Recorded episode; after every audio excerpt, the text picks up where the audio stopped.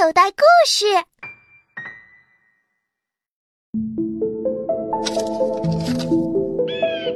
先秦史小故事，盘古史，荆轲纸，历史是你我知，学古人得知识。爷爷，盘古开天辟地。女娲炼石补天，原来我们都是女娲娘娘用泥巴做出来的呀。那我以后再也不洗澡了。啊！我的乖孙女儿，盘古开天，女娲造人，不过是个传说。儿童小说剧。中华五千年历史故事，根据历史故事改编。主播：小韩、刘康。导演：在群。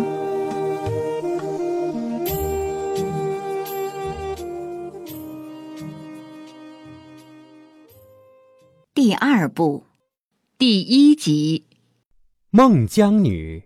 哭长城。公元前二百二十一年，秦灭六国，一统天下，建立了中国历史上第一个大一统的王朝——秦朝。秦王认为自己功勋卓越，超越了古代传说中的三皇五帝，自称皇帝。史称秦始皇。秦始皇为了巩固统治，废除分封制，设立郡县，书同文，车同轨，统一度量衡，将全国的文化和经济真正统一了起来。可是有一件事令秦始皇很烦恼：北方的游牧民族匈奴不断的骚扰边境。匈奴屡犯我边境，虽有蒙恬大将军坐镇，他们不敢放肆。但是匈奴骑着马来去无踪，活动区域太广，长期在这些地方派兵驻守，不是长久之计呀。皇帝，六国都修过长城，我们不妨将这些长城连起来。他们修筑了长城，可还是败了。如果只是建堵墙，防御力很差。臣认为，在修建城墙的同时，还要修建敌楼、墩堡、卫所、烽火台，组成一个完整的防御工事。在长城沿线各个地方分别派人驻守，各地分级指挥。如遇敌情，根据实际情况出兵。如需要增援，驻守在其他地方的士兵可以很快的到达。嗯，这个想法很好。在修筑长城的时候，要因地形用险制赛，更好的阻止匈奴。秦始皇下令修筑长城，这个西起临洮、东至辽东的军事工程绵延上万里。修筑如此浩大的工程是很困难的，秦始皇便在全国到处征调民夫。征调的民夫不够，秦始皇开始到处抓民夫修长城。有个叫范喜良的书生从家里跑了出来，也不知道跑了多远，他跑得口干舌燥，刚想歇脚找点水喝，又听见官府的人在抓民夫，他来不及跑，索性跳过旁边一堵圆墙。这好像是富贵人家的后花园。小姐，花园里的花开得可漂亮了。听到有人往这边走，范喜良着急的四下寻找能藏身的地方。恰巧花园里有一个丝瓜架，枝叶繁茂，能遮挡住身体。范喜良连忙藏在丝瓜架下。恰在这时，这家的小姐孟姜女带着丫鬟来到了后花园。孟姜女聪慧机敏，一进后花园，便注意到丝瓜架下露出来一只男人的脚。她朝丫鬟使了个眼色：“你去叫我爹带几个人过来除除草。”丫鬟点点头，离开了。孟姜女拿起一盆花，悄悄靠近丝瓜架，拿起花盆就要砸。范喜良连忙钻出来，上前打躬施礼：“小姐，别砸，我我是逃难的，快救我一命吧！”哼，我看你分明是个贼人。说，你偷入我家，可是要抢夺钱财？小姐误会了，我真不是贼人。我若是贼人，怎会和姑娘在此解释？小生真是迫不得已呀。哎，女儿，怎么了？爹，这人偷偷藏在咱家丝瓜架下，我以为是贼人，可是现在看又有些不像。在下范喜良，现在官府到处抓民夫去修筑长城，我逃难来到此处，看到这里的官府也在抓人。情急之下翻墙入府，惊扰了各位，失礼失礼。啊，我看你知书达理，倒像是个读书人。既然逃难至此，暂且收留你几日吧。啊，多谢多谢。范喜良在孟家暂时住下了，时常和孟老先生谈论歌赋。老两口琢磨着。这范喜良一表人才，举止大方，招他做女婿也不错。二人跟女儿一商量，女儿也同意，给范喜良一提，范公子也乐意，这门亲事就这样定了。恭喜恭喜恭喜！恭喜恭喜！好啊，女儿结婚好事啊！来来来，喜日子，恭喜越来恭喜恭喜恭喜！哎，日子呀，好不容易小女今日出嫁，感谢各位亲友。停停停，官府吧。哎，这位大人，小女今日办喜事，先喝杯喜酒吧。孟老先生递给官差一杯酒，又悄悄地塞了些钱给官差。官差笑了一下，推开孟老先生的酒。嗨，酒我就不喝了，人我带走了。嗯，带人？带什么人啊？你女婿啊！你们家只有女儿，没办法征调。现在有女婿了，正好补个缺。这，这，这，小女今日刚成亲，通融个两日。啊，哎，上边催得紧，我也是没办法。哼，通融个两日。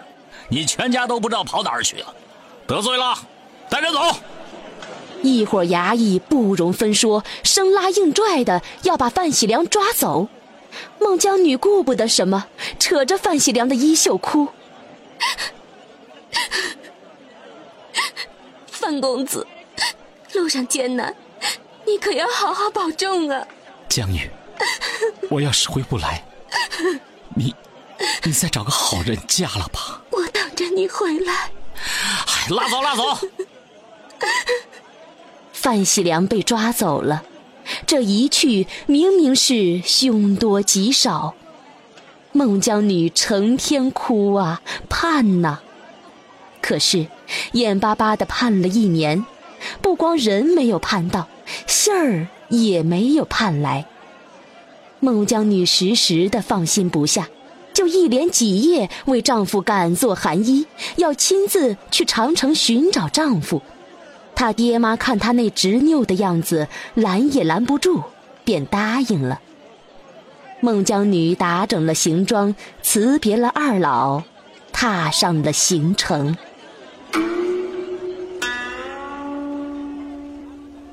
孟姜女一直往正北走，穿过一道道的山。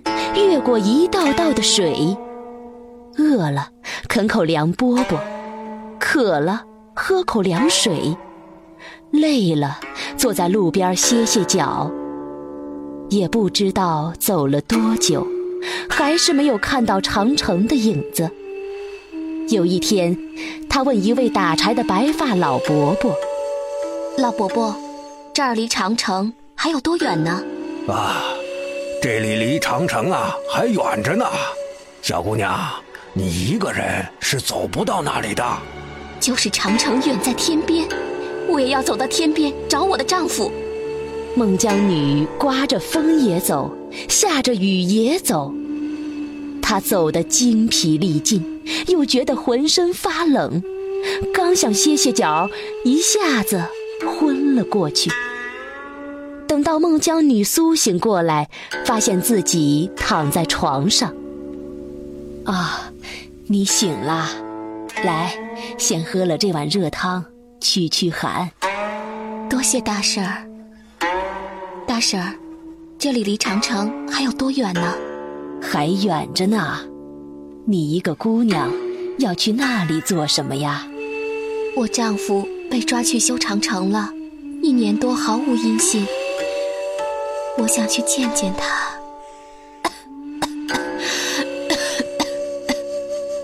说着，孟姜女掀开被子下了床，可是脚一沾地，火辣辣的疼。你现在发着烧，脚上磨的全是血泡，哪儿还能赶路啊？在我这儿休养几天，等病好了再走也不迟。那就打扰了。孟姜女在大婶家又住了两天，病还没好利索，又要动身了。看着孟姜女远去的瘦弱身影，大婶儿止不住的流下眼泪。老天爷呀，你行行好，让天下的夫妻团聚吧。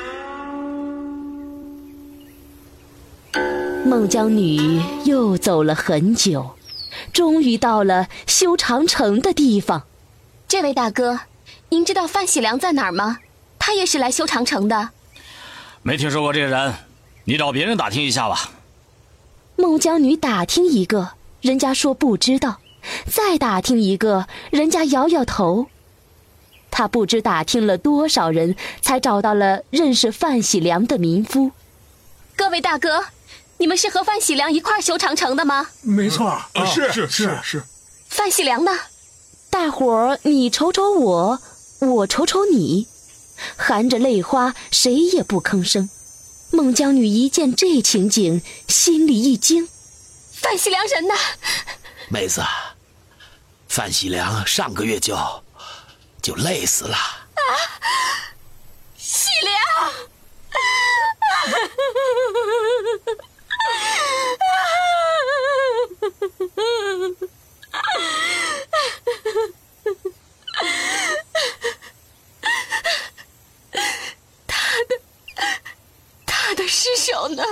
死的人太多，埋不过来，监工的都叫填到长城里头了。大伙儿话音未落，孟姜女手拍着长城，失声痛哭起来。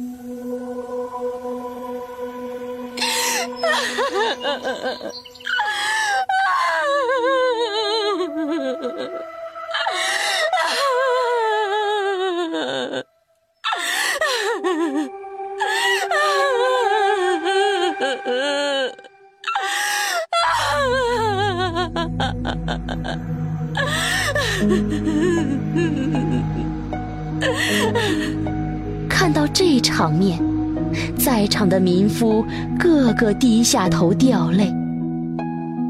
孟姜女一直哭，一直哭，哭得日月无光，天昏地暗，万物苍生似乎都沉浸在这巨大的悲痛中。忽然，一声巨响，长城像天崩地裂似的倒塌了一大段。露出了一堆堆人骨头，孟姜女愣住了，她不知道这些白骨中哪一个是自己的丈夫。如果是我丈夫的尸骨，我的血就会渗透进去。说着，孟姜女咬破中指，滴血认尸，在累累白骨中。他寻找了好久，脸色越来越苍白。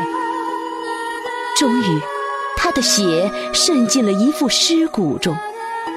孟姜女又仔细辨认这副尸骨已经破烂的衣扣，认出这正是丈夫范喜良的尸骨。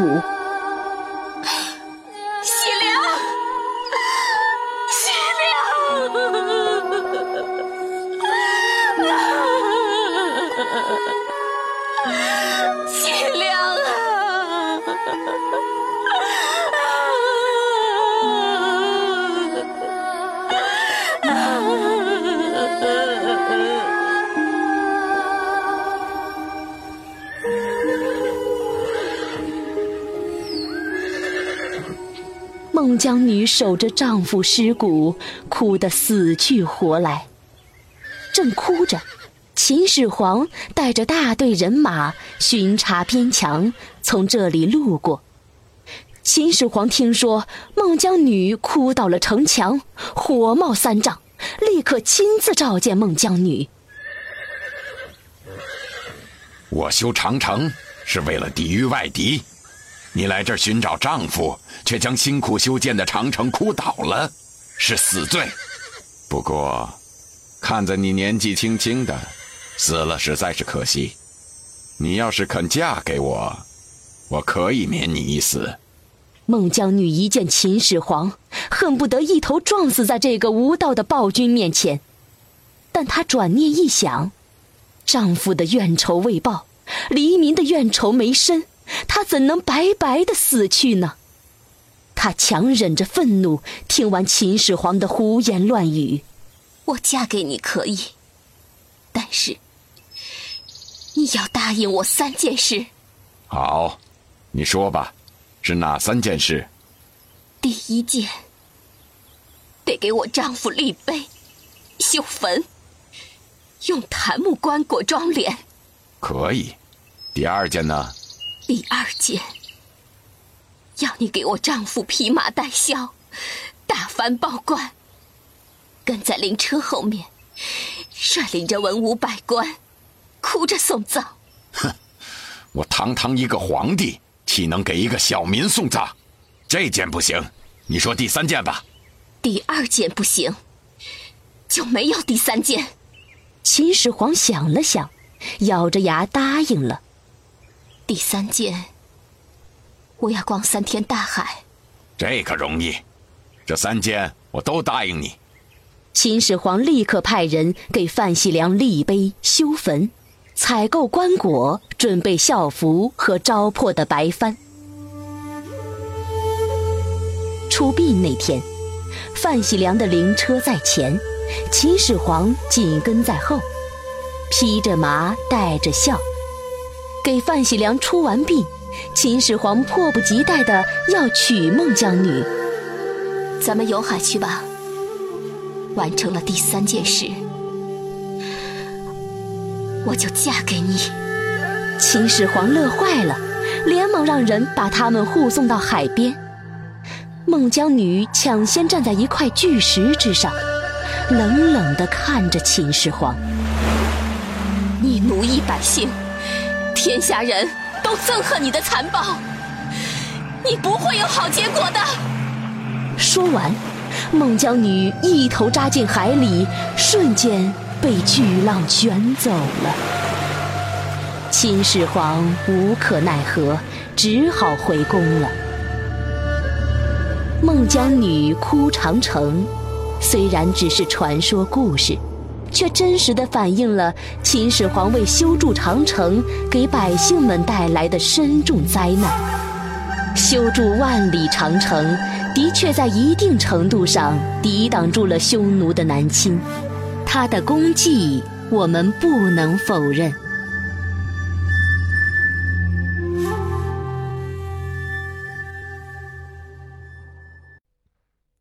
小朋友。你现在收听的内容来自口袋故事 App，想要听更多好玩的故事，快叫爸爸妈妈去应用商店下载吧，里面有十万多个好故事呢。